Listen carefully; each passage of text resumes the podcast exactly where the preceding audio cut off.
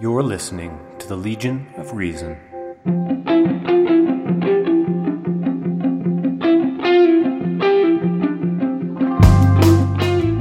Well, this is the 213th episode of the Legion of Reason Diversion. I am your host, the very, or sorry, sorry, Supreme Irreverend Dr. Randy Tyson.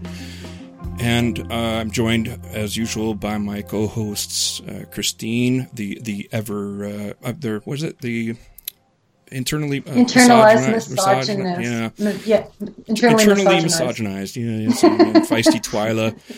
And we have with us two guests today and in uh, there are two ex-Muslims, and uh, Iranian-born Armin Navabi is the founder of the Atheist Republic and author of Why There Is No God. Yasmine hello. Mohammed, yes, hello, and Yasmine Mohammed has, has penned her own memoirs uh, titled "From Al Qaeda to Atheism" and writes the blog "Confessions of an Ex-Muslim." Both are voices behind the Secular Jihadists podcast, along with uh, Ali Rizvi and Faisal Saeed Al Matar, who who chickened out of being here. Uh, he, he, said he was boring. Uh, at, baloney, baloney Faisal. Uh, you're not boring. Um, hopefully, we can t- cover a few topics today, including uh, radicalization. And I want to run a hypothesis past the, the two of you. Uh, I've run it actually past Peter Boghossian. And he says that there there is probably something to it, uh, but he's not an expert. He says. I think he's being very modest, overly modest. Uh, get around to, I'm, I'm sure, Linda Sarsour and Hare, uh, the fetishization of a tool of oppression known as the hijab, and especially in the so-called modesty fashion industry, part of the industry, and, and from there, uh, wherever it goes. But first, uh, let's, let's get to, uh, know our, our, uh, guest. I got to put up the Skype window so everybody can see you. Oh, there we go. Good. I see a green. Oh, okay. There's Chris. Yeah, I see. All I saw was a green screen. Uh, Somebody's telling me I'm a little bit loud. I hope that's better. Oh, okay. It wasn't me, but anyway. I'm monitoring the. No, no, I'm monitoring the um, uh, YouTube feed. And hopefully, hopefully, I'm not loud. Uh, I don't know. So, so our guests, uh, Armin, you you you start. What what uh, is the Atheist Republic all about? Um, first of all, is my volume okay? Yeah, it's absolutely fine. fine. Yeah. All right, good. So yeah, Atheist Republic is just a community for atheists. It's the largest community, online community for atheists in the world currently. But we're also offline. We have consulates all around the world. We have uh, private groups, public groups. We have a, YouTube channel, Twitter account, Instagram. But we basically we make a we're trying to normalize atheism, but also make uh, atheists uh, make it easier for atheists to find each other either publicly or privately. Um, and I'm also excited to announce that just today we released our first episodes of our podcast, Atheist Republic Voicemails, uh, which is basically a podcast with no hosts. Is people just leaving voicemails on Atheist Republic uh, from all around the world, and what we do is we just play vo- voicemails from people, atheists um, in Indonesia, Malaysia, uh, United States, Canada, Bangladesh. So if you have a message that you want us to put on our podcast, just go to atheistrepublic.com and leave a voicemail.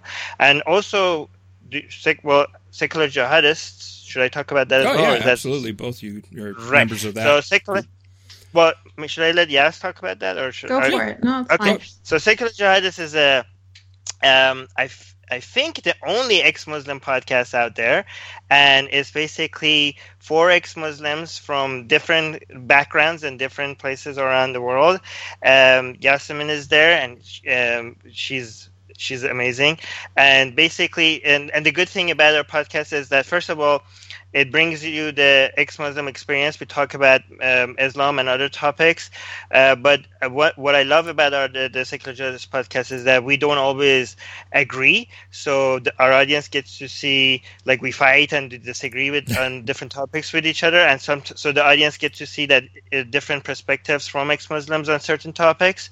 Uh, but but we love each other as well. So even when even when we fight with each other, but it's a really good um, way to um, see what the ex-Muslim perspective about Islam and other topics are. And it's we're actually one thing I like to mention all the time is that we're getting a lot of downloads in uh, countries like Saudi Arabia, Pakistan, Indonesia. So this whole uh, ex-Muslim movement, uh, you know, the the atheist movement in in Bangladesh, Indonesia. So for people that think that you know there's no hope for these countries, I want to know that there's a huge demand for content like this in these countries. Oh, that's great. Yeah.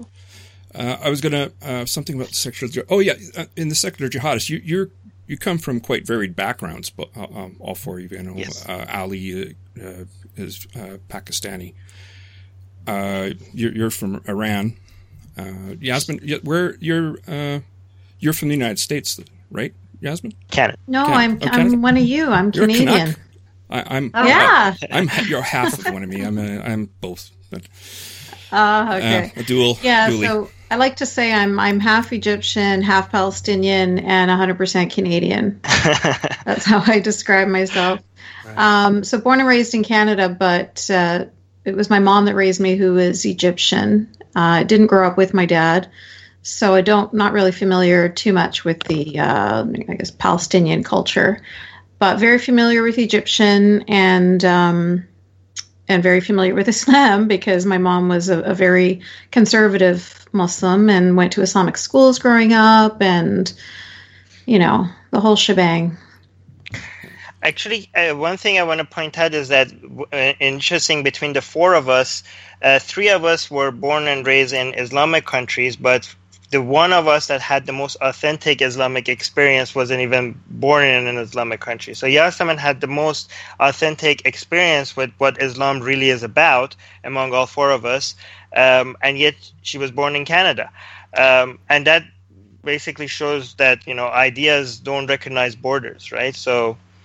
But you know, mm-hmm. so m- me, I was born in born and raised in a, a liberal, uh, you know, family so was Ali, and so was Faisal. But Yasemin, born in Canada, she experienced the true meaning and the true cost of Islam. I think that might have something to do with the fact that I'm the only one that was raised Sunni as well. You guys were all raised Shia. I don't know. I, I don't know. Ninety percent of Muslims. So I think when you talk about authentic experience, like maybe it's it's the more majority experience for sure. Majority. I'm sure there are Shias that are right conservative as well. But my experience was the more uh, mainstream. When we talk about mainstream Muslims or mainstream right. Islam, it's usually the kind that I practiced. Don't underestimate Shias with their extremism. It's just that we were not raised in a Shia fundamentalist household, but I don't. I think it's mostly because you were raised in a you know people that in a family that took it seriously, not because they were Sunni. Because I was I I grew up around kids that their parents took it seriously, and their Shia. Shias could be pretty extreme. yeah, you're right. I just yeah. uh, actually, ex Muslims of North America just released a video with the person they were speaking to. Her name was Hiba, and she was talking about how she grew up with like her it was constantly like always gender segregation like when people would come to visit the men would be in one room and the women would be in another and and she would talked about how she was expected to get married as soon as she finished high school because that's your only purpose, right? And and hijab being put on her at a young age and everything about her experience was very very similar to mine even though she was raised Shia, but of course she was raised in Lebanon with like Hezbollah, so it's pretty right. conservative. Yeah, in, in Iran whenever there was a wedding and we had to go. I was i was like is this one of those that men and women are separate or is it together? Like so i had to know is it like a religious wedding or a non-religious wedding? So oh yeah i didn't have option b. It was always religious. Well yasmine you, you, you're the book that uh, uh, you wrote about your life i mean i i it's going to be difficult to do this but could you distill it a little bit uh, in a sh- in a short uh, Reader's Digest form uh, uh, for for our listeners? Sure. Um, so, what, like I mentioned, when I finished high school, the expectation was that I was to get married now. So, um, I ended up getting forced into a marriage with a man named um, Essam Hafiz Marzouk here in Vancouver, actually, in, in BC. He had come here on, like, he's an Egyptian, but he came with a fake Saudi Arabian passport from Afghanistan. Huh. Yeah, so, you know, how, enough did, neon flags. fixed up? Sorry, what was that? How did you get fixed up? Did your mom fix you guys up? Yeah. Or? Yeah, it's it's always families. You don't the the girl isn't involved. Her her consent is not needed. There's a in Islam a girl's silence is her consent. So uh. Um so yeah, I was just I was forced into that marriage. It was a very difficult time. Things are really, really bad with my mom and I. I mean, I go into detail about this in my book, but basically suffice it to say that um, ended up marrying him and uh, had a baby, had a oh. daughter, and through a very, you know, like a perfect storm, it was the only time that I was away from him and away from my mom. So I was actually alone for the very first time in our marriage. I was contacted by CSIS so for you Canadians would know who CSIS are, but for your other listeners, CSIS are like the Canadian CIA. Um, and actually, how they found me was because my mom, we called 911 because my mom was bleeding from her nose and her mouth at the same time. And so we ended up, I ended up going in the ambulance with her to the hospital. And I guess when they swiped her care card or something, they got flagged that that's where we were, and so they came and they found me in the waiting room, and uh, and they told me that I was married to an Al Qaeda agent, and I had no mm. idea what that meant. This was before 9/11. So they were like asking me all like, "Do you know who Bin Laden is?" And I was like, "No." Do you know? I I didn't know anything, but I knew obviously he was shady. I knew there was something up with him because he was in Afghanistan and nobody this, you know, even I knew that nobody was going to, no Egyptian was going to be in Afghanistan and coming to Canada with a fake Saudi Arabian passport unless there was something up with him. Yeah.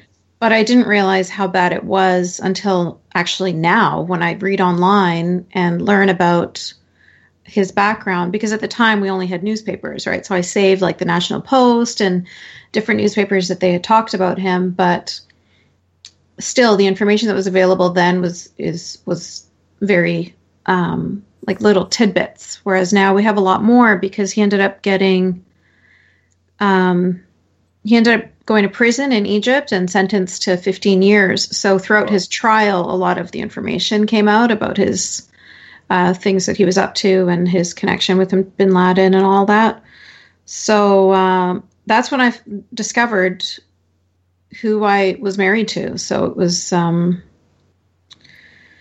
so anyway, I kind of jumped, but so I when so I was in the hospital and CSIS told me who he was, and I wanted to get away from him and obviously save my daughter, get her out of that house because I I knew that you know this is his daughter, so he's going to want to make sure that she's raised the way he wants her to be raised, and and that would just be like a life of hell for her he was already talking about taking her to Egypt and getting her fixed.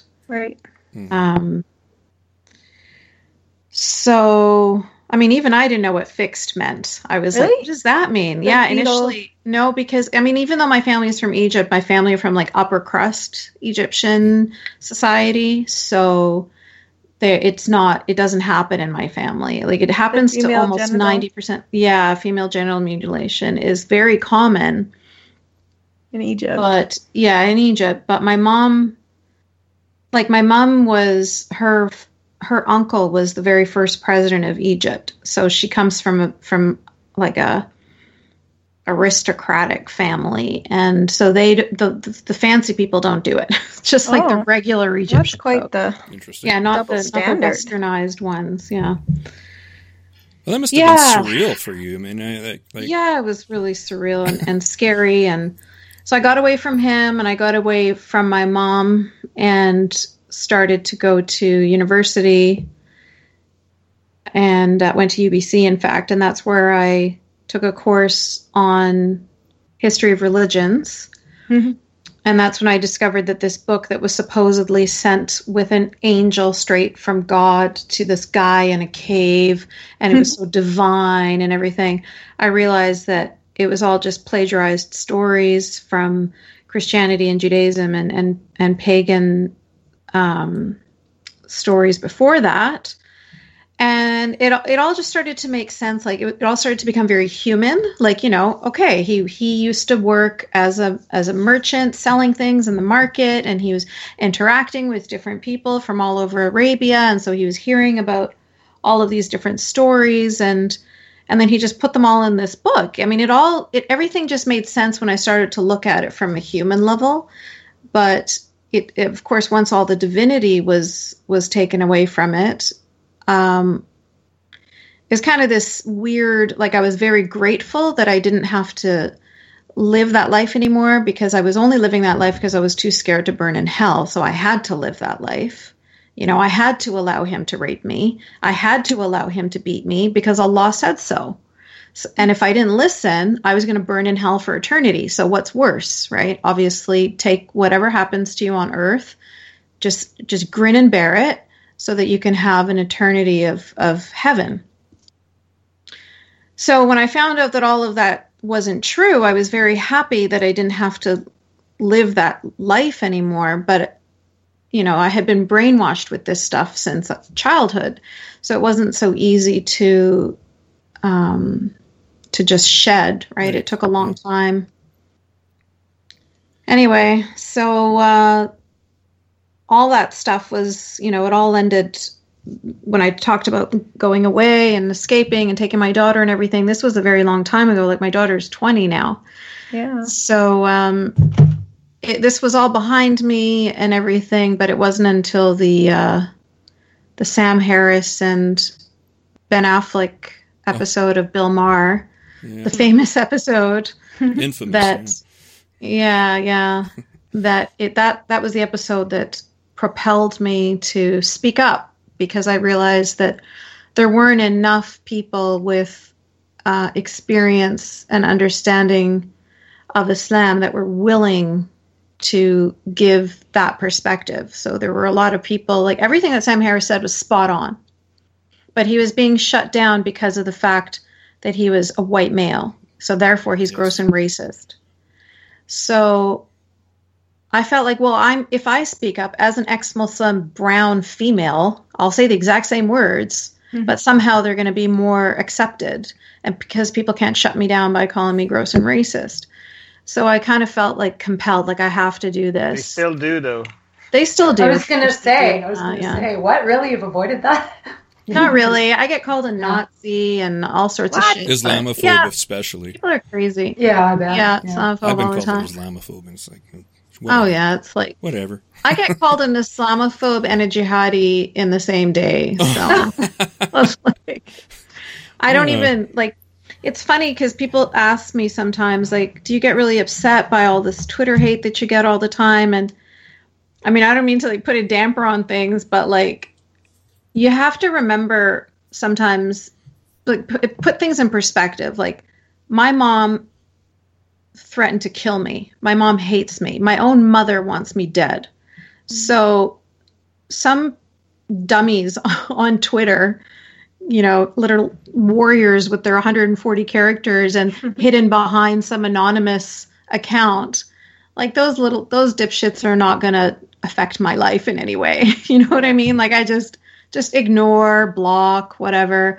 Go on and I'm I'm going to say my what I have to say and I'm going to do what I need to do. And they can just, you know, talk to themselves.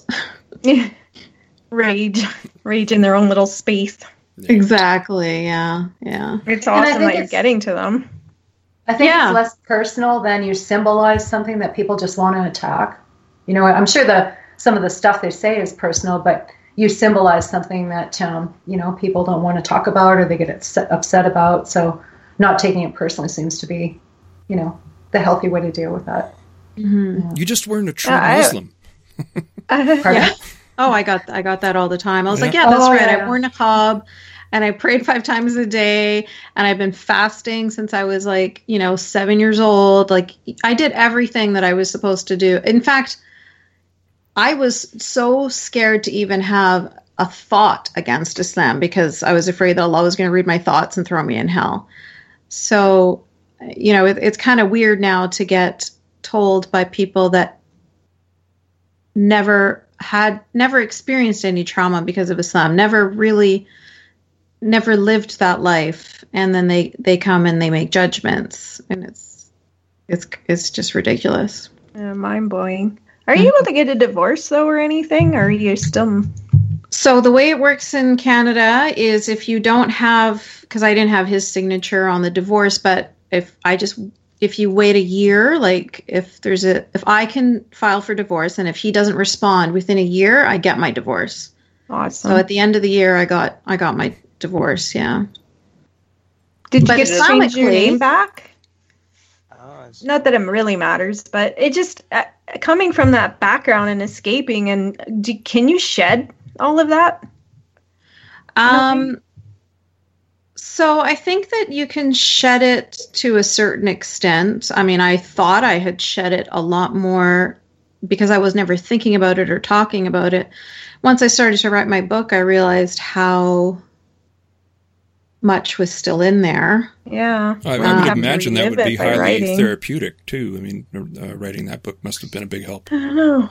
Yeah, it was a kind of a combination of both. Like, I'm very grateful for my husband and being very supportive. And I'm also grateful that we live close to the beach because he would just, he would basically just like walk me down to the beach and we'd sit on a bench and just stare at the waves and not talk. And Aww. I was like, after every chapter, I'd have to take a few days off before I come back to normal again. Yeah. So um, it was I don't know if therapeutic is the right word, but maybe cathartic. Like it was nice. It was good to get that shit out yeah. because when it's yeah. in you, I think it has more power. Um, but you know, I'm. I should I should mention that I'm going to be publishing the book with Atheist Republic, so with mm. Armin's publishing company.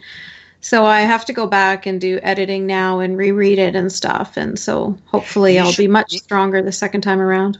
You should mention in the intro that you had to take a break for after each chapter. Did you have you yeah, already read? Yeah, she, yeah. She did, yeah. Okay, great.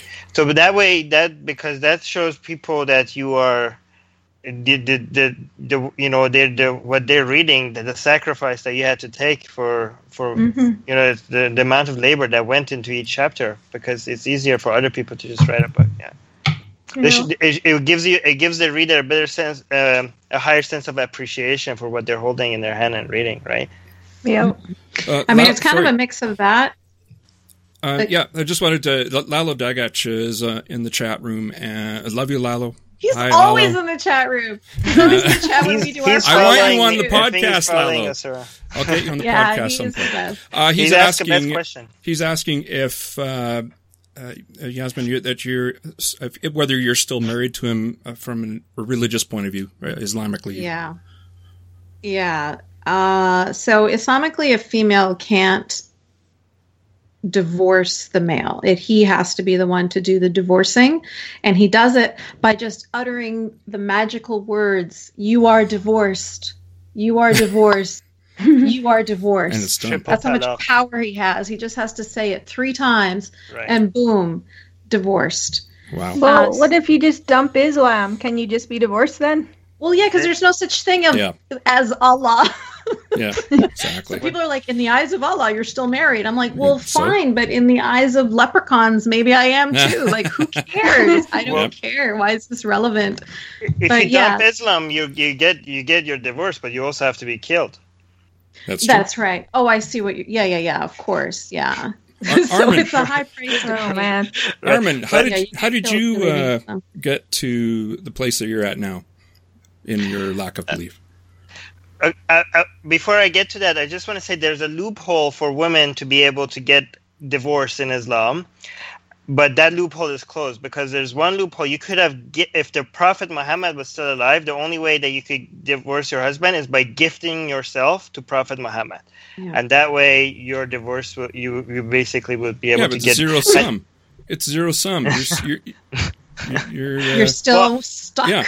with somebody. I, yeah. I don't know if, yeah, I mean, as an, if you're not a child, being the wife of the prophet could have its benefit, benefits, right? Like it brings a lot of wealth and sh- fame to your family and uh, stuff like that. But anyways, um, right. So yeah, actually, it's the, well.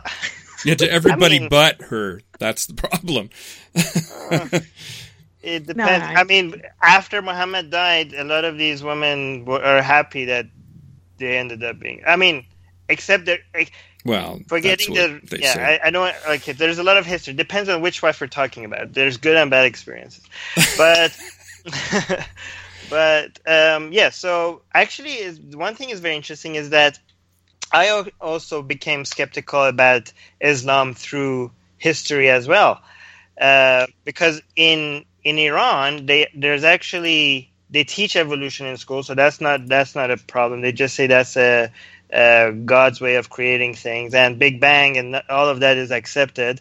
Um, so they had no problem with that. What really made me um, so maybe I should go a little bit back, right, before I became skeptical. So before I became skeptical, I actually became very religious. And the reason why I became very religious is because it didn't make any sense not to be very religious if you believe in God. Like, I could not, and when I, when I looked at everybody around me, like I used to live in a liberal part of the city, right? And um, all the people I knew, all my classmates, most of the, you know, the the religious people in school were the weirdos, were the, you know, pe- the people that you know nobody hang hang out with, right? So, um, but I couldn't understand it because if you ask these people, they all believed in God. If you ask them if they believe in hell and heaven, of course they believed in heaven. If they believed in the Quran was the word of God, of course. But they drank alcohol, they had sex before marriage, they didn't fast during Ramadan, they never seen seen inside of a mosque unless it was for Ashura or else it was serving food or something. So I was like, like I would ask them, like, are you not afraid to go to hell? Like, oh, I don't think the creator of the universe cares about things. We're like, well, have you in his like book? Like, like mm-hmm most people I knew read many books, but they never read the Quran. I'm like, how could you believe that this is the word of the creator of the freaking universe? And he's basically, his words are right there. And you believe that this is the words of the creator of the universe, and you have no interest in knowing what's inside there. Like, I could not get it. And, and when I ask people, like, I, I remember as a kid, I used to panic about hell right? I used to think like I used to imagine my mom, especially my mom, burning in hell. I used to imagine myself burning in hell. I actually mm-hmm. took a match one time and, I burned it and I put it in my hand and just just to see how much it hurts. And I was like, I was a spoiled little brat, so I, that really, I never experienced pain like that before, right? So I was like, holy fuck, this really hurts. Baby, can I say that on this podcast? Fuck okay. no, you can't so, say that. I like, and then I was like, I just tried to imagine that. Okay, that that was that was fucking hell. But imagine that all over my body. And then I tried to imagine it. I watched a movie like um, there was, I think it was Joan of Arc. I saw her burn at the end of it. like five minutes of that. That's how could anybody go through that? And then I was like, okay, but but in school they say it's like thousands of years. They tell me the smallest of sins will get you thousands of years in hell. Hmm. Forget eternity. Like just you could be a good Muslim, done everything right, m- not miss a single prayer, fast, charitable, everything. But one time you were rude to this random guy and you never managed to get forgiven. You, you f- remember you tried to find him, you could never find him because you were rude to him, so you could never get forgiveness for him you're you're fucked. You're you're gonna go th- thousands of years in hell for that. And I like, okay, that's not good. But so I decided there's no way I could I could tolerate hell. Not, not even 10 minutes of it forget years of it right mm-hmm. so i but the good thing is i i mean i thought the good thing is that i found a loophole i thought like you know what you know you know how in christianity you have the original sin mm-hmm. right when you if you um, you're born with sin, right? In Islam, there's no such thing, which makes a little bit more sense, right? Because how could a baby be sinful, right? So in, in Islam, they like uh, you you can't sin un, unless you you reach the age of reason, right? So, mm-hmm. in what what they told us, I later realized that for other Muslims, this age might be a little bit different. But what what I, what they told us is that for boys, that's fifteen. For girls, that's age nine. And they try to say like, look, Islam is feminist because they're because it shows that girls wisen up earlier, right? But then later I found that has actually more to do because the age of reason is also the age of marriage. So yeah. it's more related to that rather than it's being feminist, right? So that means that there is no, so you have two angels and they're like recording sins, right? But they don't record sins until your 50th birthday, birthday for, for a boy. Like they start uh, there's sawab and there's gunah, right? So sawab means like brownie points and gunah means sin. So they start recording. But it starts at age 15. So if you missed a prayer, if you've done anything, even if you murdered somebody before age 15, it doesn't count. So I thought, like, you know what? Suicide is a sin in Islam, but not if I do it before age 15, mm-hmm. right? Yeah. So I can, if I kill myself before age 15, the only place I'm going to end up in is heaven. There's no way I'm going to go to hell, right? Oh so I goodness. I tried to check, make sure that I got this right, right? Because I think I thought I found a loophole, and I went to my t- religion teacher in school, and like, why wouldn't I just kill myself and make sure I go to heaven? And the, he, the only reason he gave me, and I checked with two other people as well, is that there, because if you die as a child, you go to the lowest part of heaven. heaven has many different layers, right? And the oh. highest part goes to martyrs, right? And that's where Muhammad is. So right? you end so up in the dying, ghetto. well, yeah, well, still better like, than hell. Yeah, I thought like you know what? It, even a parking lot is okay as long as it ends up in hell, right? I just, I don't I thought who the fuck cares which part of heaven I go? I just don't want to go to hell, right? So, I mean, why would I gamble such eternity? Like, who knows what kind of a person I'm going to be? Like, actually, if I saw myself today as as a kid, then I would have tried it a hundred more times because I would like, holy shit, this guy's an atheist, he's going to go to hell. So me, me back then would have tried to k- kill me today more if if he knew what's going to happen, right? Yeah. So good thing he did. You know. So, anyways, but so I jumped out of the window uh, in my oh. school, and I and I broke both my legs, uh, my hand, and I damaged my back, and I was in a wheelchair in my bed for about seven months. And the only reason why I didn't try it again is because I saw what it did to my parents. Right, I saw my mom collapse on the ground. I, it was yeah. it was really bad. And I just thought like, why did I do this to them? So I didn't try it again. I once I reached reached age fifteen, I was like, okay, I have to I have to do this.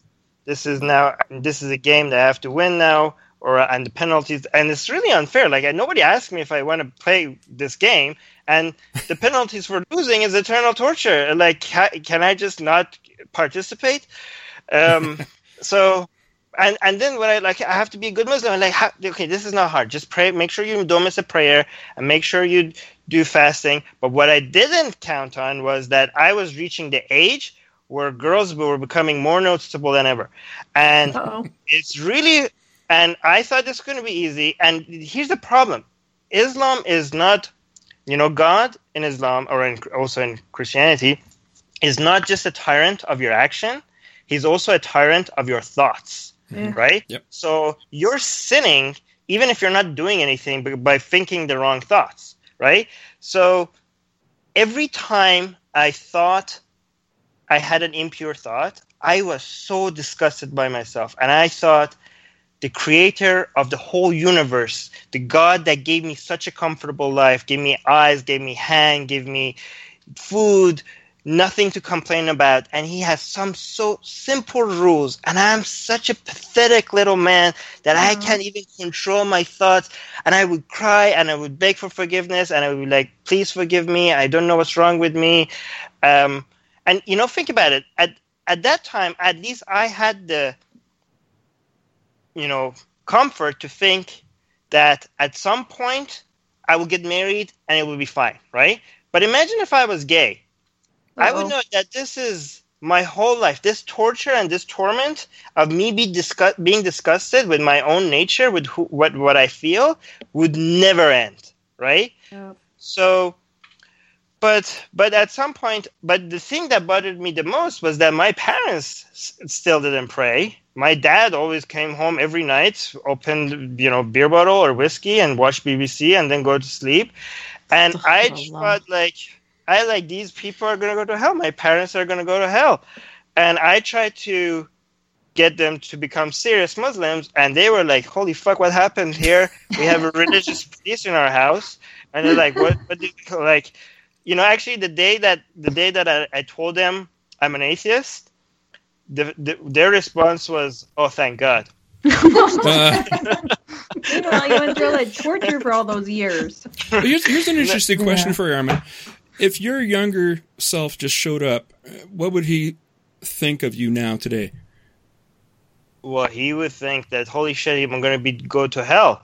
He would go and try to jump out again because he would not want this to happen. Yeah. This is exactly what I was afraid of back, back then. Actually, this this is my worst nightmare. The irony, uh, because I thought, who I thought, how could I possibly guarantee have people change, right? And yes, you could tell, well, just like, yes, just be a good Muslim and you go to heaven. But like, I was like, how do I know I'm going to be a good Muslim? I might lose my faith. I might be a bad Muslim. I might like be deceived. And if I looked at me today, I would be like, yep, he got deceived. Got yeah. right. Well, he ended so, up being the worst kind you. of Muslim.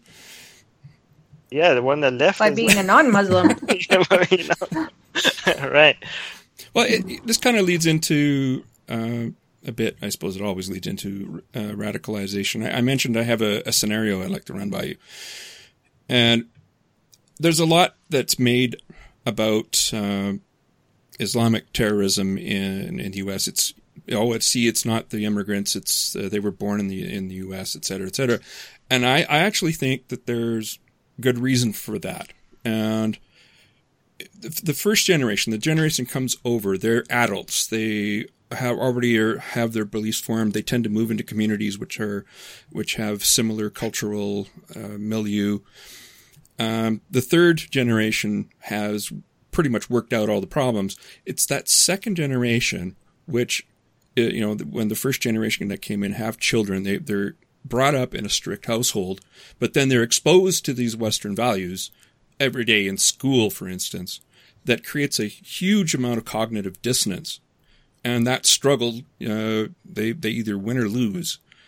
Uh, yeah, you just described me. And, and I think, I think that that explains why there is it's it's that like you could say it's homegrown terrorism, but it, it's kind of a, a, it's a it's a battle of values. Uh, I don't know. It's it. Just see what you guys think of that.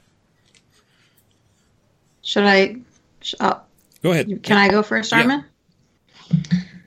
So, as you basically just described me, and I think that the reason why what you're saying is true is because if I were back home in Egypt, I wouldn't need to define myself so strongly as a Muslim. I wouldn't necessarily go to Islamic schools.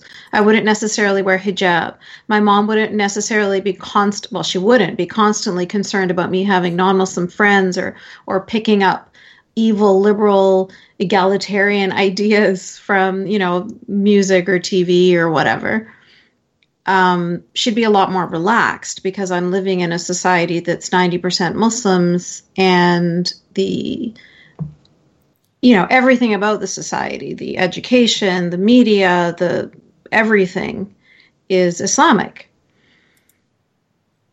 But when you are here in the west the parents of those first generation kids are the ones that actually feel the, the, the cognitive dissonance, no, not the cognitive dissonance, but the uncomfortableness more than the kids do, because they're the ones that were fully formed adults in one culture and are now thrown into a completely different culture. And they have to find familiarity, they have to find comfort. And so, in my mom's case, even though she grew up in a totally secular home, in fact, she went to Catholic schools growing up because her parents wanted her to learn French. They didn't care about the fact that she was being taught by nuns, it was irrelevant.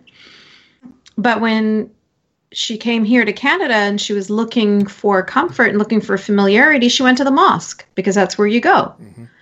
And she was looking for other Arabic speaking people, for looking for other Egyptians, looking for people to connect with because she felt she was a, she was a foreigner in a foreign land. She was an immigrant.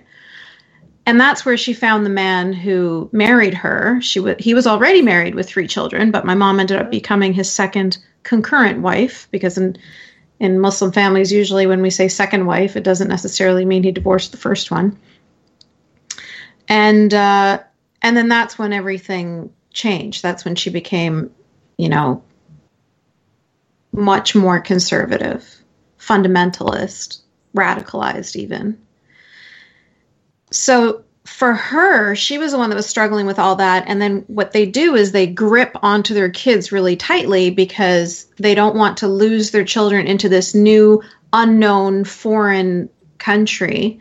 Whereas the kids are fine because we're born and raised into this, so we don't feel like this is foreign and weird and uncomfortable. But we also don't want to upset our parents, and we also, you know, want to, you know, we end up having to to juggle the the two um, expectations or what we want and what's expected of us.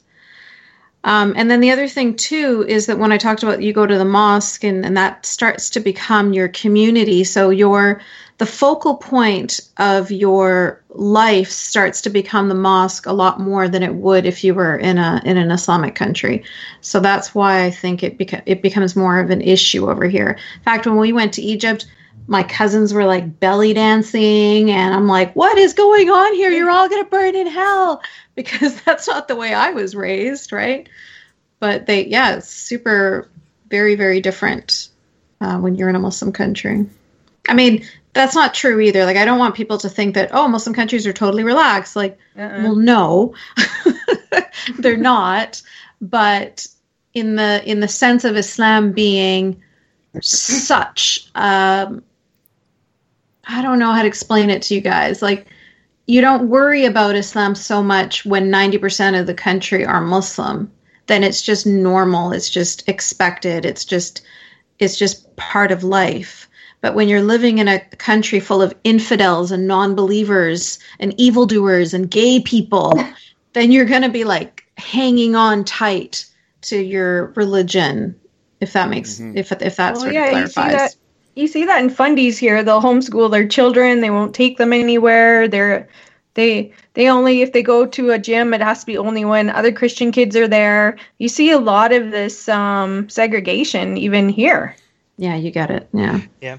It, uh, well, as Yas pointed out, it it it that's one very common experience, but there's other common experiences as well. And you pointed out like in that's you that's not to say that in uh, in these countries Islam is not an issue because a lot of people do stuff you know do experience the you know for example in Iran I was arrested once for being for just being in a car with another girl right mm-hmm. my mom was arrested once well. because um, this is early right now this is they don't get arrested for this anymore but earlier years after uh, after the revolution, she got arrested just because her hijab was red. It was too colorful. Um, yeah. So I mean, but at the same time, so one experience, one very common experience is what Yas mentioned. Another common experience that might be the complete opposite of that is people that had were under religious extremism there and come here and they're like, oh, I'm finally free, right? And for I think for a lot of them when they come here and they see like oh Islam is you know you know fine and rosy and hijab is the symbol of you know feminism and they're like what the fuck? Right? So, so those are the other kind of ex, ex so yeah some muslim community come here and they want to they that you know so there's many different trends right? And the, the other trend is like people that come here and they want like when I first came to Canada, if you if I heard the Azan or the Quran, I would be like, oh, like oh no, like I would be like, you know, it would have this guts negative reaction. I still feel that way. I, yeah. Fifteen years later. now yeah now, now, i'm getting over it and i'm actually reading the quran like if i when i when i when i came to canada i was already an atheist right and i was like i did not want anything islam related in my life ever again right? When i was still in iran um, i had to pass the um, you know the final I, I, I took the final year in high school in in at home instead of at school because I was wanted to study the, uh, for the university entrance exam, and I thought school was a waste of time because I needed more time to study. So one thing I did when I went to school, you just had to go to school to pass an exam, and one of the exams we had to pass was the Quran study, and I went to recite the Quran, and the guy was telling me, "What do you have wuzu, which is the Islamic washing?" I was like, "No." I like them. Why are you opening the Quran without the wuzu? Do you even know how to do a wuzu? You spoiled little up, you know, upper class kid. Like, like, like, he was basically being like, you upper class people, you don't, you just, you just pass the exam, you don't care about Islam. I'm like, yeah, I know. and then like, okay, and this was my exam, but, but I was the only one there because because I was a homeschool at that time. So I was like, okay, go to the garden. I'm watching you from the window. Do the wuzu. And at, at this point, I was an atheist, and I went to the garden, and he was watching me from the window, and I was doing the wuzu, and I was like, I'm gonna go to Canada, and I'm gonna never have to fucking deal with this ever fucking again. Like, I was like cursing this guy, like, I was doing the wuzu, and I was like looking at him, and I like, like this. like, is it like a cleansing ritual or something like that? Is that what it is? Mm. Basically, yeah, you have orgasm. to wash yourself. no, eh, but it's so funny. I've known Armin for years, and I, he still comes up with stories I haven't heard before that have me dying of laughter. but at, at that point, if I saw myself today, I would like reading the Quran again. What the hell's wrong with you? You don't. But but at the same time, I feel like I it's kind of you know, a lot of people are still in Iran and suffering from this shit. Like, I still see news that people, this guy in Iran liked a, a fucking liked a post, and now he's on death row in jail for fucking liking a post. And I'm like, because I'm 13 years away from all that shit, I'm like, oh, the Quran is cool now. It's like ancient mythology, and I'm reading it, I'm having fun. But like, okay, yes, you can enjoy it, but please, Armin, don't forget that people are suffering from this. Like, okay, mm. read it and you know, but don't act like this is not a you know this is not harming people, right? So. I, I don't want to I, I do want to be able to re- read it and objectively as like a, as an ancient literature but I don't want to forget that this is something that I hated with so much passion but I the only thing that I suffered from it was once I got jailed, and that, that well, not jailed, held up for half a day, and a couple like I had. So another thing is in Iran, you have to always listen to the fucking Quran before you go to class, and that was that's the best way to make kids hate the Quran. And also this, a couple of bad, other bad experiences. But people are in jail because of this. People are on death row because of this. People are away for people away from the people that they love because of this. People right? are in forced marriages because of this. Because having of this. babies with people they hate and having to live with them exactly. till the day they die because of this. Another thing that yes, like people like us could understand better, and I didn't understand even when I lived in Iran, is for example this, right? I when my parents and my mom and many other women that I grew up around with fucking hated the hijab and they always complained about having to put it on. And as a teenager, I was like, what the fuck are they complaining for? It's just a okay, like I was like, okay, in summer when you're complaining, I get it. But in winter, why are you complaining about it in winter? And I didn't get it, right? And now I see like imagine if somebody came to you and said like put this dog collar on, right?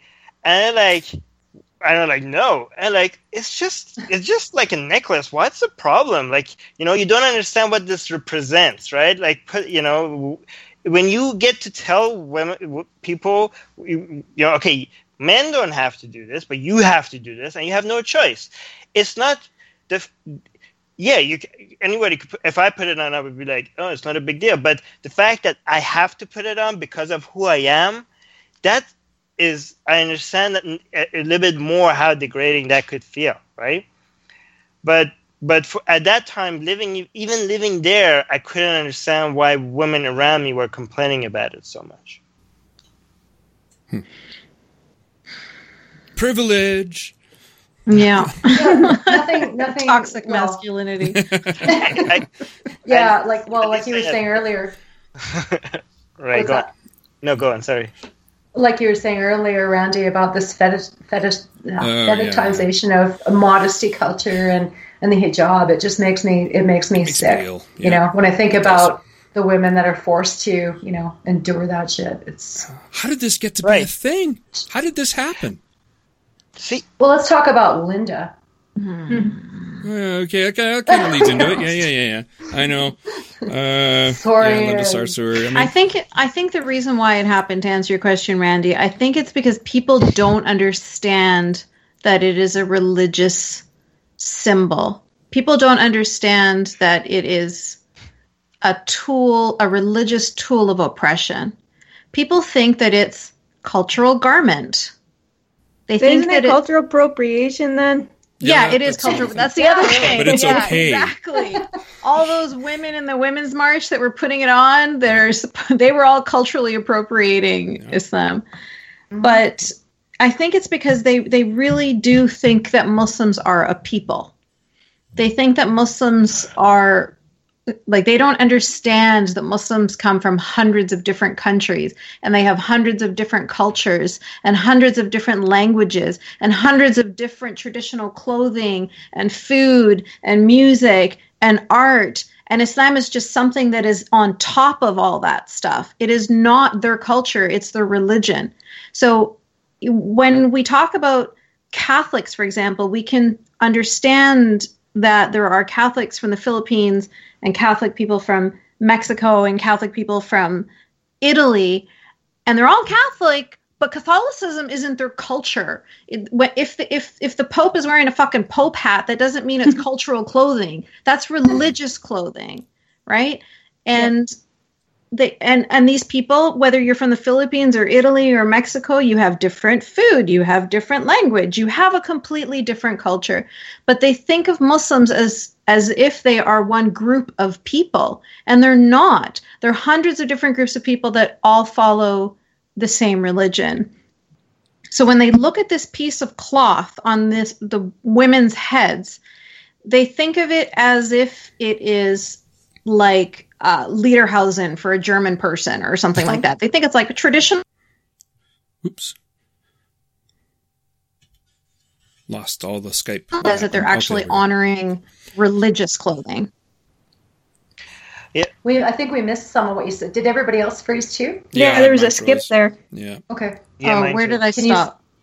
Where did uh, I? It's tough to get back into a rant, isn't it? It's was it? I was totally ranting, wasn't I? Like, no, that's, that's I love, yes, I love a good like, rant. unhinged. Yes, but even if it's, a, but even I know it's not a culture, it's a religious thing. But even if it is a culture, culture there are shitty cultures too. You know, culture mm-hmm. is not yeah. always inherently a good thing. Oh, right? for sure. But I yeah. mean, like in the '70s, people used to wear kaftans. Right. which were like kaftan, right? And so it's like, oh, look at this cool, you know, it's Orientalism. Look at this uh, beautiful, authentic clothing from the people of the Orient, and great, that's fine. Let's right. let's all wear kimonos and celebrate Japanese culture, yeah. whatever. Fine, sure. do that. Right. But when you cross the line and say, let's let's let's celebrate Chinese culture by binding our children's mm. feet, like yeah. that's when things get fucked up, right? Like they're not. There's a difference between like un. Uh, unharmful cultural aspects and harmful cultural aspects and harmful religious aspects. And they're just, what they're doing is they're just being tolerant and accepting of everything. And they're not stopping to think, like, okay, well, th- we should tolerate and accept other cultures for sure, of course. But if we find that those cultures are doing things like uh, sacrificing their virgins to a volcano, well, then maybe that's not a part of the culture that we should respect. Do you know what I mean? Or, like or the female where the stop sign is. it, like, or the female out too, genital right? mutilation. Yeah. Female genital yeah. mutil- mutilation is a perfect example. You know, I'd like to see them trying to celebrate that. Yeah, it's amazing that it hasn't been gotten actually, into the public eye in terms of fashion, right? Female genital mutilation. why not? You know, a lot of a lot of, well, a lot of kind of it has, but in a different way, right? Oh, you know? oh that's true. A lot of people, yeah. You, you know, a lot of people ask us, how could you how could you say that defend people's right to wear the hijab and at the same time say it's a disgusting thing? And like, well, in the same way that you could fight the right for people to be able to wear the KKK costume, and at the same time saying it's a disgusting Beautiful. thing, you could do yeah. that at the same time, right? But I people don't understand that. Like you can say that a thousand times. There's just some people that will never understand that. You know, you can you can be um, disgusted by the claims of somebody, but still um, defend their right to make those claims. Right. Because that takes maturity. Yeah. That only grown-ups can do that. Yeah, nuance. It's it's nuance. That's the thing, and yeah. people don't understand nuance anymore. It's a it's a binary thinking world. And yeah. It, it, dumb. Yeah, and, and, you know we're we, we, as activists we're in the business of changing minds, right?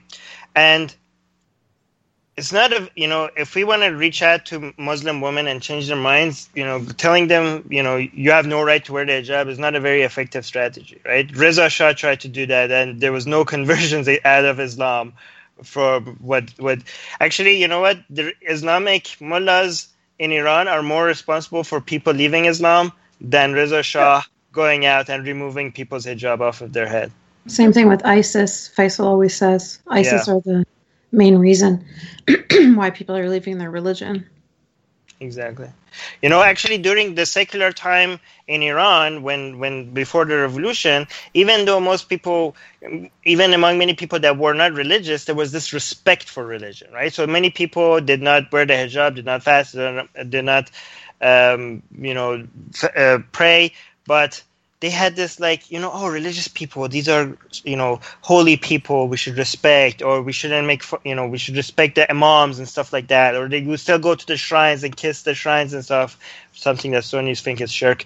But um uh, but now so that was then but now people in Iran after the revolution, and this is a, this is during the time where the Shah, the Reza Shah, even before Muhammad Reza, he hated Islam, right? and mm-hmm. he was like looking at the west like i want my country to be like that right and uh, it didn't work people still had respect for islam but when after the revolution people in iran now many of them especially the younger generation they hate islam with such a passion that and it actually sometimes goes very extreme. Like they put the alt right to shame sometimes here, and and people don't relate. But the thing is, at least their hate is justified sometimes, right? Because they are suffering from it, right? And they, you know, but and sometimes that it goes on full on extremism, like in, in, in full on race. It goes even it becomes racist in Iran. Like a lot of hate for Islam in Iran is actually turns into hate for Arabs.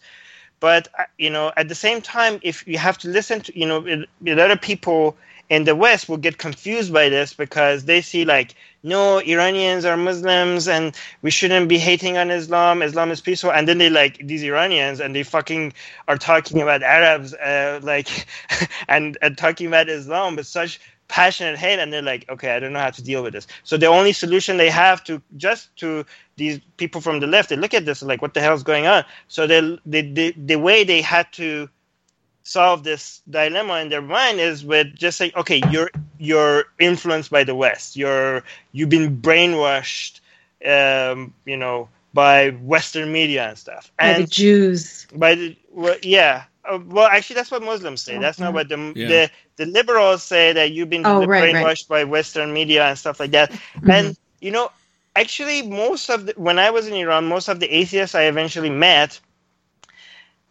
they they they had never no idea that United States would be and this is before 9/11 stuff, right? We didn't know you know, United, we thought United States was anti-Iran. You know, this is political stuff. We didn't see them as anti-Islam specifically. And if we ever heard it was anti-Islam, we said this is just government bullshit, right? We never knew, we never assumed the West would anti anti-Islamic religion specifically. This was us. This has nothing to do with the West. This was like I became an atheist mostly because of history and seeing that religion was man-made.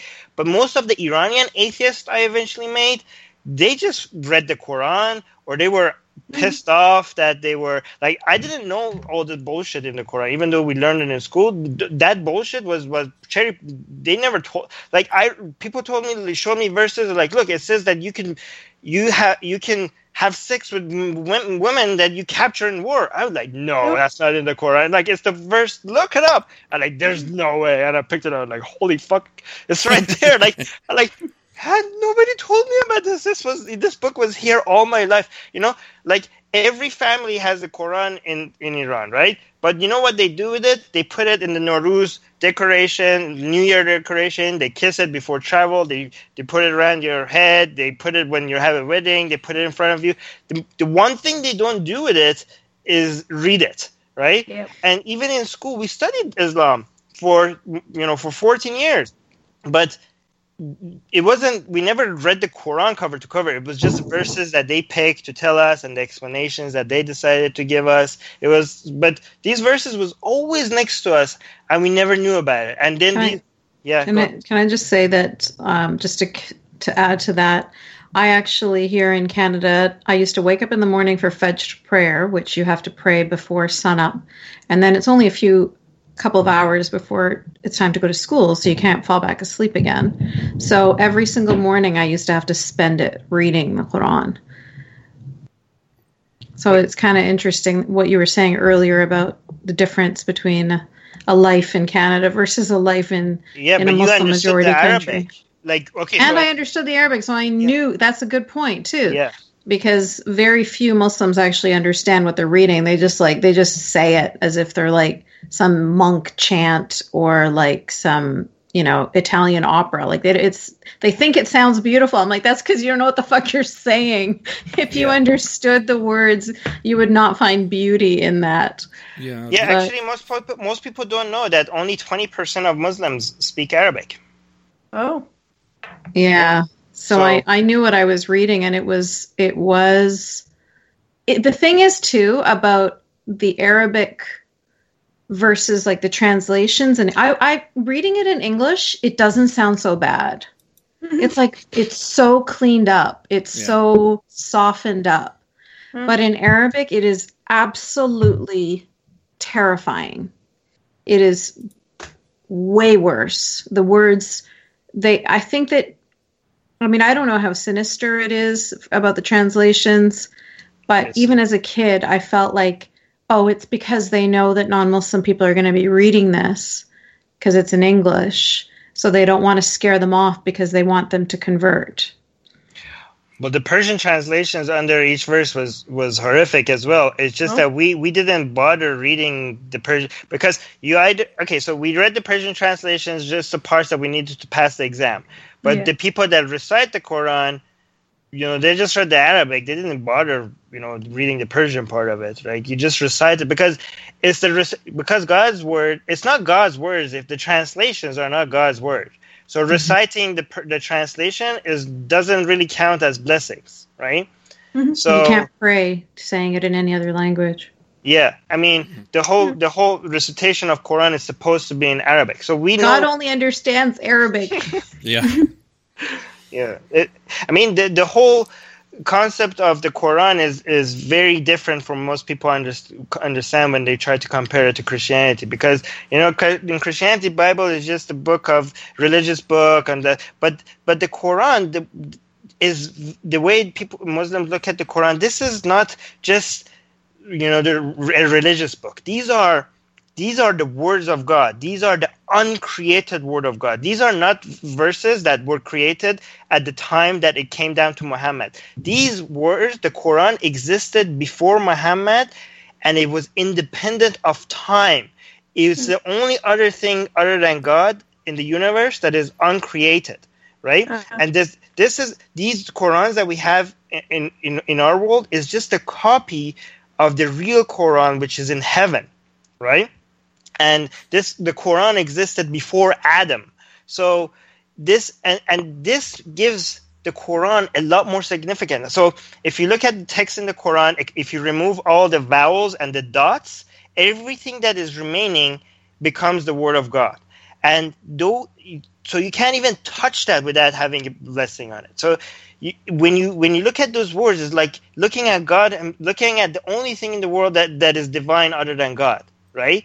And that's why it makes it very special. And that's why it's you can't, you know, um, ignore Quran when it comes to Islam, and you're like, oh, you know, most Muslims, yeah, but this is Islam. This is this is not something you could separate from the Islam, you know.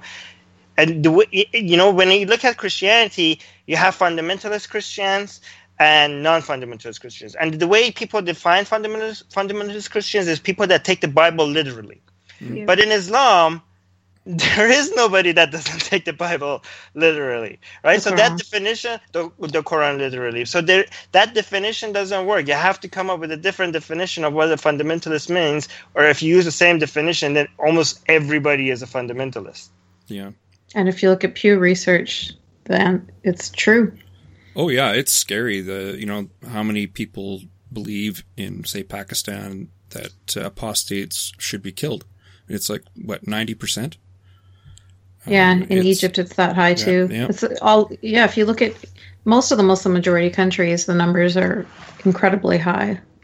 But even even among those people that don't believe that, even among the people that haven't read it, if you ask them, do you think the word the Quran is word by word the word of God Himself? They say yes, right?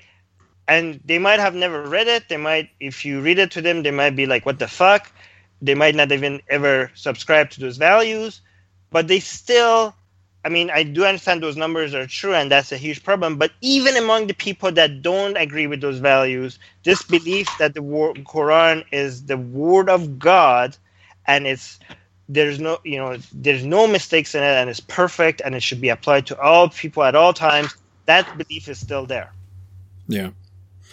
Uh, we should cut to uh, Beach Price's question. Um, he he wants to know oh, yeah. uh, what subjects to avoid with someone who is in transition from an Islamic country for their safety, uh, and how best to give them emotional support. I think that's a really good question. Somebody who is in transition from an Islamic country, like somebody who's uh, moving from there to here. I think maybe, maybe yeah. he meant by re- leaving Islam, like maybe maybe also leaving Islam. Uh, yeah, uh, Beach, could you clarify, please? Well, I could, I could, I, I talk to too many Muslims that, so I might be able to, to respond to it. But uh, Yasaman also talks. Yasaman, by the way, Yasaman, you should mention the program that you have to talk to ex-Muslim as well. But yeah, yeah, I was going to mention that if I could just make sure that I was oh, understanding the question correctly. But um, so I just started. I've been contacted by a lot of people in the Muslim world who are trying to find the strength to, you know, they're usually ex Muslims, right? And they're trying to find the strength to get away from their families. But it's obviously a very difficult thing to do, as anybody who's left their faith knows. And for Muslims, it's even that much more difficult. Um, chances are you're going to lose all your friends and family and community, and you could even be threatened with, you know, honor killings or or state sanctioned death in uh, quite a few countries. I think it's nine countries, all Muslim majority, of course. Um, so these people are in those countries and they're trying to find support. And so what I have done is I partnered up with a um, ex-Muslim named Jimmy. He's in the UK, and he's going to be able to offer them, you know, coaching and just mental health support, counseling, in order to allow them to feel stronger and give them tools to be able to forge their own destinies and and um, you know start a new life. I can't help everybody individually because a lot of people like I get people calling me or contacting me from like Somalia or Saudi Arabia or Pakistan or Egypt or Iraq and I'm like each one of these countries are going to have completely different processes and there's got to be loopholes I'm sure or people that could help them I'm sure but I don't have all that information and so at least if I could help these people get strong enough to be able to help themselves then that's my goal. I want to say, you know, specifically. Oh, regard- sorry. Let me just add. Sorry, Armin. Okay, I didn't even say the name of the campaign. So it's called Free Hearts, Free Minds, and we have a, a GoFundMe, which is the pinned tweet on my Twitter account, and we also have a, a Patreon account. And so the money that you give, 100%, every single penny that you give, other than what GoFundMe takes from me, goes to supporting ex Muslims in the Muslim world, supporting their mental health. Uh, so I am going to use that money to pay for counselors. Now, Jimmy is one person, and I have a lot of people contacting me. So I've also asked for more counselors if you are an ex Muslim or ex Orthodox Jew or ex Jehovah's Witness or ex Mormon, somebody that can understand this world more than just somebody who's been lived as like an average Christian or average, you know, reformed Jew or something, but somebody who can understand how difficult it is to leave Islam. Um, then I would definitely appreciate your support and the funds that you donate all goes towards paying those um, mental health practitioners. No, awesome. sounds awesome. Yes. Uh, yeah. Did you want to, to uh, uh, take another stab at uh, Bij's question there? He's clarified a bit. Yeah, I think he was very happy with what Yaz said. Um, he's he's going to look into that. Um, but I also I don't. He he also specifically asked what subjects to avoid.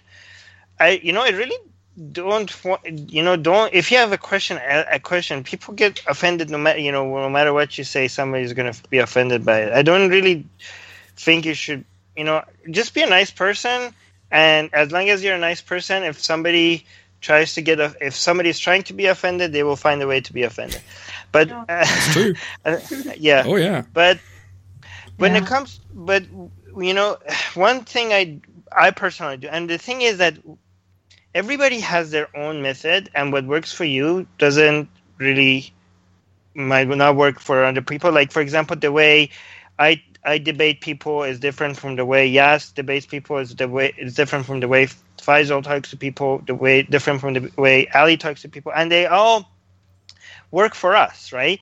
And you, everybody should be able to find their own way. Um, and you know, and you only find that by talking to more people. As long as you're talking and listening, make sure you're also listening. Um, you, are doing a good job um, if you could, if you are talking to people, try to uh, see if you could have a YouTube channel or something to get it recorded. So instead of just two people talking, you get an audience, so more people could benefit from your discussion. Ask your permission if you could get it recorded. Um, one thing I do is always give the other person, if you're talking to, especially people that are considering leaving Islam or think or not sure, uh, give them credit for even thinking about it. Uh, you know, if they make a good point mention that they're making a good point. Don't be like, well, you know, don't just point out how stupid they're being, how stupid their religion is, because that's, you know, in my experience, that usually doesn't work, right? The fact that they're even talking to you, mention that that's pretty open-minded of them, that they're talking to people that don't believe in Islam. The fact that, um, you know, they they're skeptical, you know, and also remind them that, you know, if Islam is the true religion, they shouldn't be worried about. Um, questioning it because if it's logical, they will come to the logical conclusion that Islam is the true religion. So there's no harm in you know examining that. Because yeah, I think I, that the uh, street epistemology uh, tactic of, of how do you know, and you just keep relating back to epistemology. The, how do they know that what is what they believe is right. true? Yeah. Yeah, I like that, but I do like to do a little bit. You know, I I've liked that strategy. I do intervene a little bit more too sometimes. Like, um, you know, I do also. What about this as well? Sometimes that takes the discussion in a very meaningful direction. But like I said, any any any tactic is is good, but uh, just don't be rude to people, no matter how ridiculous their ideas are. Just remember and remember that given the right circumstances, you probably would have believed in those ridiculous ideas as well, right? So people find that really hard to believe, but it's it's actually true. I mean, I, I've seen videos of little kids, like little three year olds, barely just learned how to speak, talking about how they want to grow up and kill the Jews, right? And that's the kind of stuff I was taught as well growing up. And then you see like little white supremacist children too doing the same thing, right? Talking about like I'm gonna I'm gonna grow up and be a cop so I can shoot, you know, the black people or or whatever. And it's really hard for us when we meet these people as grown adults to realize that these were children that were born and raised like they were brainwashed into this ideology, they never had an opportunity to think about it or to consider something different. Like it, it's it's it's not an option. And I and I know that it's really easy to dismiss people and say, you know, fucking ban all the Muslims, burn them all, or whatever. You know, I I, I understand that people have that rage, but really they're they are just human beings underneath it all. Some people are evil yes there's no doubt. Some people are evil and whether they were born and raised in a family that was teaching them these horrific things or not they would be horrific people. But the vast majority of them are good people underneath but they have been brainwashed to the extent that they think that this evil is good they think that killing infidels is what Allah wants and it's what will get them into heaven and it will get them into the best part of heaven. Like to be a to be a jihadi is the highest honor. Mothers don't cry at the funerals of their dead jihadi children. They celebrate. People congratulate them. They give out candy. It's uh, it's really hard to explain that I mean, it, it sounds. I mean, I think Armin, you talked about it one time before when you talked about the um, the guy that went into the club in Florida and shot up the the gay club there. And you said like it's true, of course we should be talking about the victims and but let's not forget too that the guy who shot up the club was also a victim and he had mm-hmm. been a victim of this disgusting ideology for a very long time. So I know it's really hard to humanize people that we just want to dismiss as garbage, but they are human beings. And I had those beliefs. So it's it's really it's really hard to to reconcile that in my mind, like to think about the fact that I actually used to believe these things and I used to live my life according to those values because I thought that's I didn't think, I didn't know there was another option. That was all what I was told. It's literal it's it's it's indoctrination. Mm-hmm. And yeah you just i think i think we just have we can get through to people. We can get through to people whether they are neo-nazis or whether they are jihadis we can get through to people. Um, there was a, an ex-neo-nazi actually the guy that what's his name? Freddie frankie frankie minks. American history x was kind of based mm-hmm. on his life where he talked about he's never had like a bottle being thrown at his head and him ducking the bottle and then saying oh maybe I should reconsider my thoughts. Like that's that's not how it works, right? So what Armin was saying about, you know, being mean to people or or you know, even worse, being violent towards people, that's not how that's not how we're going to get them to progress or change. It's only going to get them to double down. Yeah, absolutely. Right. And actually yeah, you know, you have to understand that Yas is somebody that has suffered from Islam more than most people.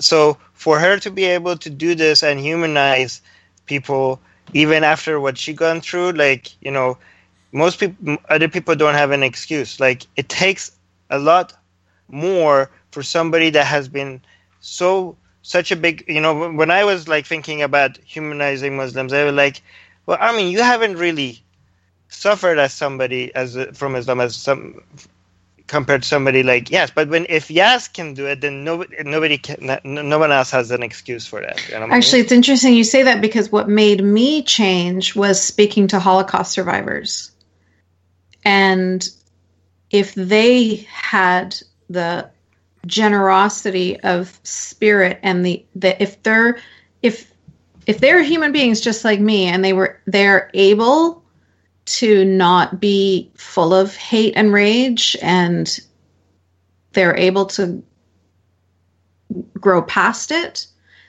then what kind of excuse did i have right? Like i had i had nothing in comparison to their experience so.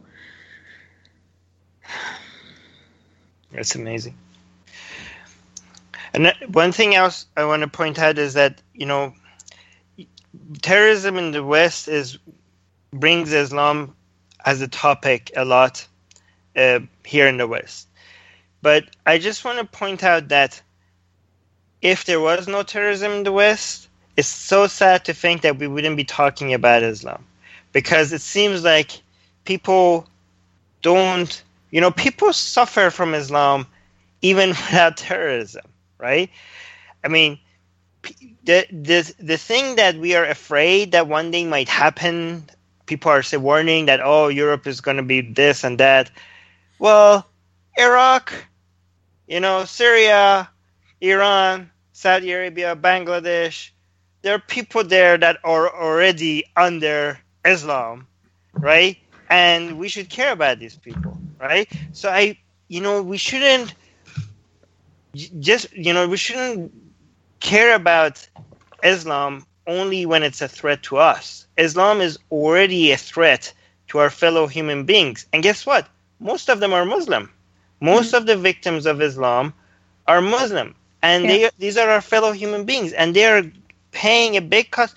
Even even in a more much more subtle ways that that will never make it to the news like you know like when Yas said people that are in forced marriages you know uh, girls that are you know and lesbians and gay people that are disgusted by their by who they are, mm-hmm. right?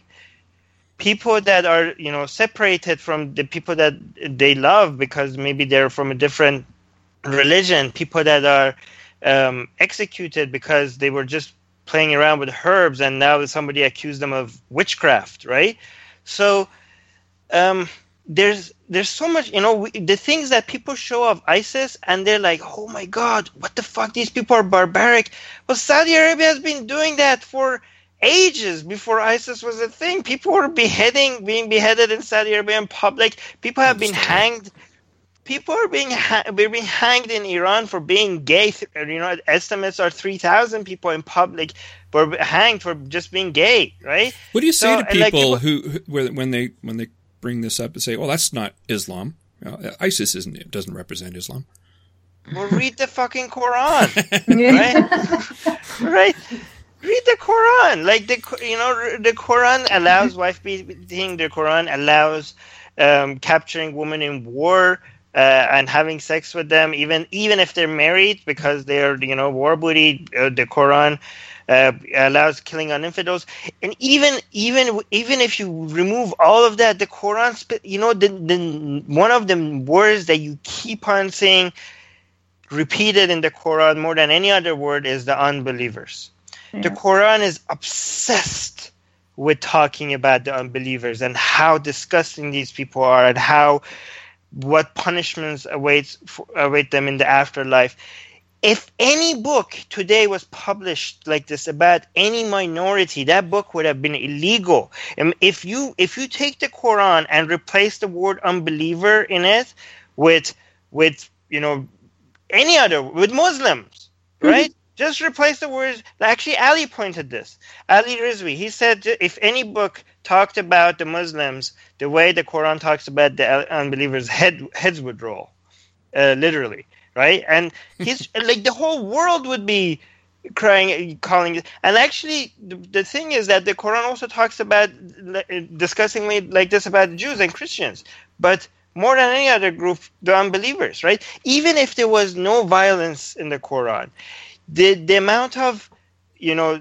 demonization of of unbelievers, of whoever is not a Muslim, of, of people that don't believe in Allah, makes it make this makes this a disgusting book. And you know, there I've heard so many excuses for these verses, and you know, anybody reading it and is being honest could tell that these is, excuses are dumb. Like, excuses are kind of like if you read Mein Kampf and say, you know, Hitler was not talking about all the Jews. he was talking about these really specific group of Jews that were actually bad, but not obviously not all Jews are bad. You know, you just have to put it in context. You know, mm-hmm. and you know, uh, and people when when Hitler was saying Aryans are superior, he was Aryan. You know, in some context, Aryan could mean all people. You know, like he, he didn't force people to be Aryan. So, like, what the problem? What's the problem with that? Like, you know, it's just the excuses are are so dumb, and and, and that's why sometimes I I don't know. It's just some well-meaning, good people that you know. Here's but here's here's the way I excuse it. I see Muslims, good people that are progressive, and come up with these arguments, and I'm like, what the fuck are you saying? But at the same time, I can I can forgive it because I know you're doing this because you're a good person, and you can't, in good conscience, follow a book that is so horrible so the only way, and you and you can't get you can't be a non-Muslim. You're so too married to this. So this book has to mean something else. But but they go through these gymnastic arguments that will never sell. But I understand what they're trying to do. But it's just that your morality, their morality is so much above this book that, and this book has to be holy so they're desperate for this book to mean something else, and that's what they're trying to do. Well, that but sounds like what Reza Aslan is trying to do. No, no, I'm talking about good people. no,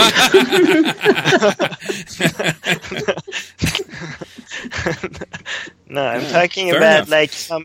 Yeah, I'm talking about well-meaning reformists that that are trying to do something that is unachievable. But you know, the ex- the example that I gave before was like you know how people who like they want to be vegetarians because they don't want to hurt animals, but burgers taste so good, so they're like, okay, but what if I get like organic, grain fed? like we made Free sure run. that these cows had beautiful lives and they were loved before they were eaten. Then it's not so bad. So it it it. I think of reformers as like that. They really apologetics. Yeah, yeah, yeah. Like they yeah. want, they really want the burger. They want Islam. even though they understand that it's it's vicious, right? You're gonna a, a cow is gonna have to die in order for you to eat this burger. Yeah, so, are you gonna be okay with that? Like, just own it. You, I mean, this is a bad example because I eat burgers. In fact, I just had steak last night. But but you know what I mean? Like, it's just like they they really want to be good people, but they also want to kill the cow. So they're coming up with all of these reasons like, oh, but like, what if it's free range and grain fed and da da da? Well, it makes no difference because his head's getting chopped off at the end of the day anyway, right? Mm-hmm. So, um, what if you just took I, I think they're good people. They really are good people, but they're trying to put a square peg into a round hole. They're trying to be good and follow this religion at the same time, and that's not going to be. Yeah, and then there's that cognitive dissonance again, right? Like, they're, mm-hmm. they're it, it there isn't enough Motrin in the world to get rid of that migraine from cognitive cognitive dissonance. You know, uh, yeah. it's amazing. Not enough Febreze in the world to yeah. spray on that shit. yeah. As Dan Broadbent said. Yeah, it's still flowery shit. Oh, well. Yeah. Yeah. Uh, yeah. So I don't know how long you guys want to stick around, but um, we can keep going for sure. Uh, well, it's funny. It's funny. I hear all those same those same arguments when people talk about the bad parts of the Bible. It's like, um, well, we're not going to interpret that part literally, or you just you just read that wrong. No, Lot's daughters got themselves drunk and slept with him because he had no sons. I mean, how do you misread that? And again, if people don't read the Bible, you're just being Christian. It's funny how it's so similar. Yeah, why isn't there a word like Christianophobia? Well, Christianophobia. I mean, it's, there's Islamophobia. Uh, there, well, there's anti-Semitism, but it's not quite not. the same thing. it's no, it's not the same bigotry. thing. Yeah, it is bigotry for for sure. I agree. It's they're hoping yeah. they're hoping that they can um, prevent people from criticizing Islam by making them think that Islam is some religious or, or sorry, some ethnic or racial group, because mm-hmm. then it makes it horrible, right? You can't you can't well, criticize somebody racist, for. What was right? that? You're gross and racist, aren't yes. you? Exactly. Yes, gross yeah, and racist, yeah, just like Faisal. Yeah, you can't criticize somebody for some innate part of their identity, right? You can't criticize somebody for being gay or or a woman or whatever the case may be, right? You can't that's horrible. So they're trying to make Islam something like that too, which of course it's not. Like I just explained earlier, Muslims are hundreds of different people from hundreds of different countries and those countries include people that aren't muslim as well. Like not all egyptians are muslim. Most of them are because the others have been killed off or kicked out. There's one jewish guy left. He's gone now. Mm-hmm. and christian people are being killed off all the time. But the fact of the matter is the culture exists whether there was islam or not. There there's still all of these countries would still have cultures what What is your opinion now? Uh, the the motion 103 uh, that uh, was passed by the Liberal government, and it's just going to uh, to committee now. And the first w- witness that's going to be there is the person, the woman that the MP that introduced it. Uh, I can see you're rolling your eyes. I guess it's not a positive, uh, yeah, not a positive uh, view on, on this motion.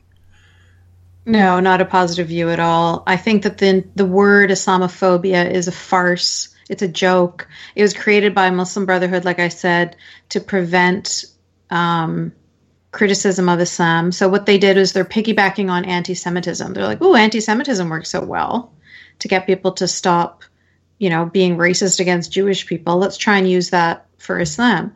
The problem is that to be Jewish is an ethnicity as well as a religion, but with Islam it's it's different. It's it's just a religion, it's not an ethnicity. So it's not those two you can't equate anti-Semitism with Islamophobia.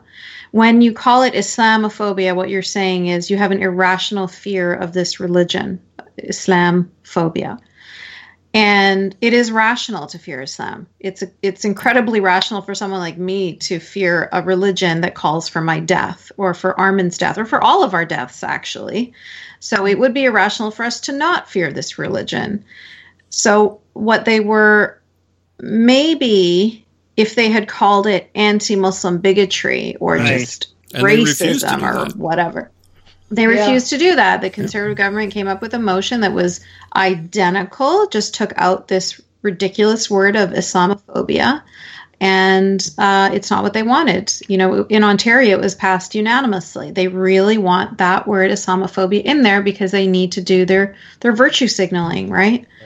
I noticed the media was was um, you know like oh if you you know think this everybody who disagreed with that motion was labeled conservative, right? Mm-hmm. Like the mm-hmm. conservatives this, the conservatives that, and I'm just like, yeah, I'm not conservative. Not everybody who, yeah, no, and I, I didn't appreciate that language, and I agree 100 percent with what you say, you know, because so, I've, you know, learned. So, some people point out that okay, this is not a law, so it's not going to have any influence. But the, the problem is that, yeah, yes. and, well, it was even if it's not a first step, it's already a problem because for for now we have the word, the horrible word Islamophobia on go- official government document, uh-huh. right? Mm-hmm. So this is for the very first time that now we have government document that legitimizes this whole Islamophobia accusation. It's the first time that we have it on a government document, actually. So this is makes it a whole more pop. Now, now this whole uh, criticizing ideas being considered bigotry becomes much harder to deal with when people could point out to a government document that has that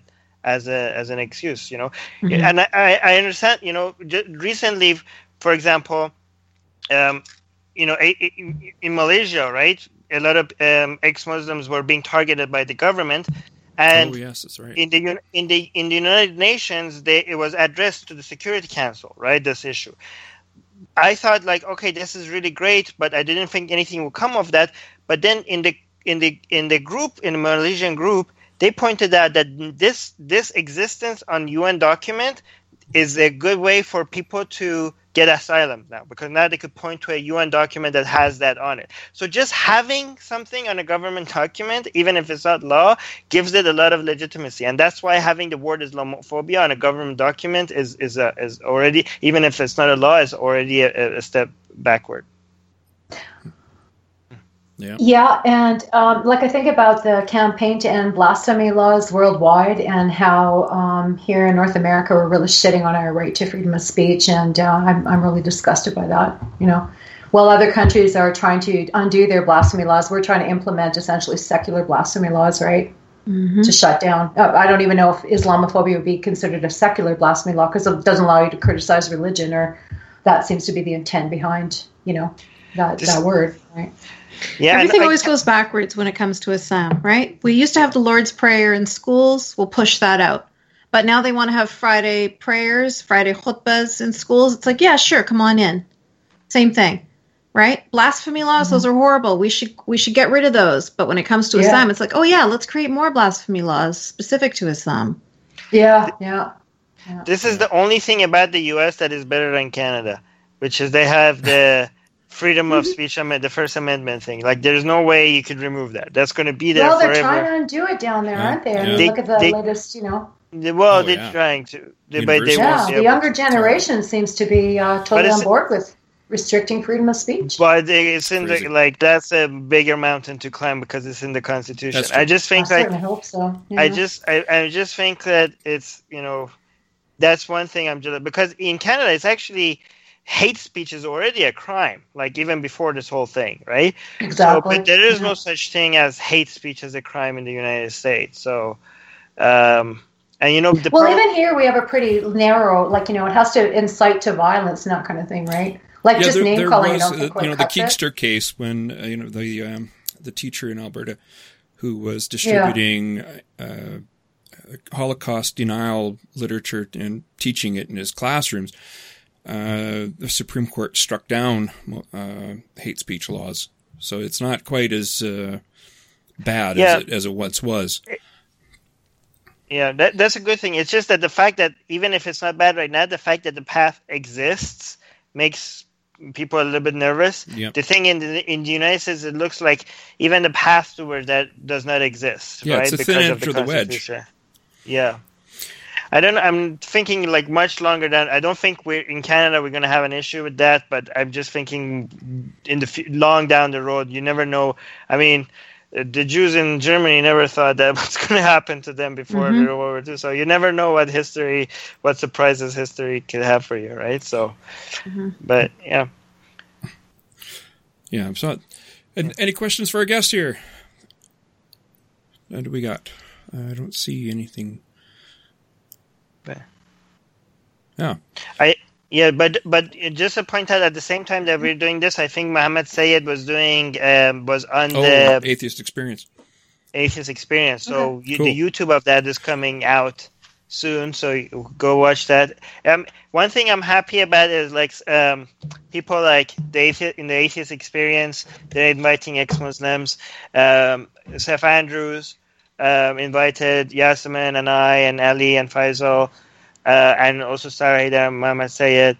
And, you know, you guys invited us. Um, and I, and the thing, so thank you for that. I'm, I'm the, the oh, good thing is that people, people are, people are not shying away. You know, the atheist movement, at, at, at one point I thought like the atheist movement is too shy to, well, if you listen to Dan like, Arel, yeah. Yeah. no but more and more, forget them. Or CJ Werleman. Yeah, but more and more, I'm seeing that actually, no, that you know, this is actually gives me. Um, I'm really proud of the atheist movement in general, right in the West. Like even, you know, they were like, "Well, we don't have experience with Islam. Well, let's bring on people that do." So I'm I'm I'm I'm really grateful that the atheist movement is not I, I'm not not all of it, but most of what I'm seeing is that they're not shying away from Islam. They're you know because of the atheist movement was mostly liberals, but and I thought like okay, liberals, lefty, they got me Islamophobia. No, they were like no, we're liberal. Liberal means that we're against all all views that are against lib- being liberal, and Islam is one of the big ones, and we're not going to shy away from it. So, so thank you to you guys and everybody else that is that is you know picking this topic and not shying away from attacking well, as well. Well, thank you, Ben. You guys are the, the yeah, ones with the exactly. bullseyes on you. yeah, yeah. We're we're kind of secondary yeah. down the road. Someday we're going to be the ones on the chopping block, but you know that that that takes well, a lot was, of bravery. You know, for... I'm past president of Atheist. Sorry, no, go ahead. No, I'm go past ahead. president of Atheist Alliance International, so I get some of that correspondence too, and I've heard some really horrific stories, and uh, you know, so I still stay in touch with some people that you know, I, am concerned about their fate and that kind of thing, right? So I, um, I know that there's so many people that can't speak out, so I feel like almost obligated to, even though I'm a white, you know, raised in a you know non-religious household kind of thing. Like, why not add my voice in there too? And uh, you know, if we all do that, then uh, they can call us all gross and racist. Yeah. Yeah. and put us on the SPCL, you know. Um, yes. Uh, yeah, um, ter- what is it? extremist lists and all that, mm-hmm, right? Mm-hmm. Yeah. But there's well, strength in numbers. The more of us that speak up, the safer we all are, right? Exactly. Yeah. Yes. And the more we spread the message faster and faster. A lot of people, I think, ha- agree with us in their minds, but they're too scared to speak up. But if everybody who actually was a rational human being found the bravery to speak up, even if it's just to your family and friends and you know some coworkers, maybe not all, because quite often people are are afraid for their for their jobs. Mm-hmm. Um, but you know what I mean? Just like speak up a little bit, start asking questions, start poking holes into people's reasoning. If everybody did that, then you know I I could just go back to my quiet life. I w- I wouldn't have to be doing this. You know. No. Yeah. I went okay now. Okay, Islam should now be a big issue because I don't want to stop hanging out with Yes. No, we will still hang out. I would love to not put my life and my family's life oh. in peril. It would be awesome.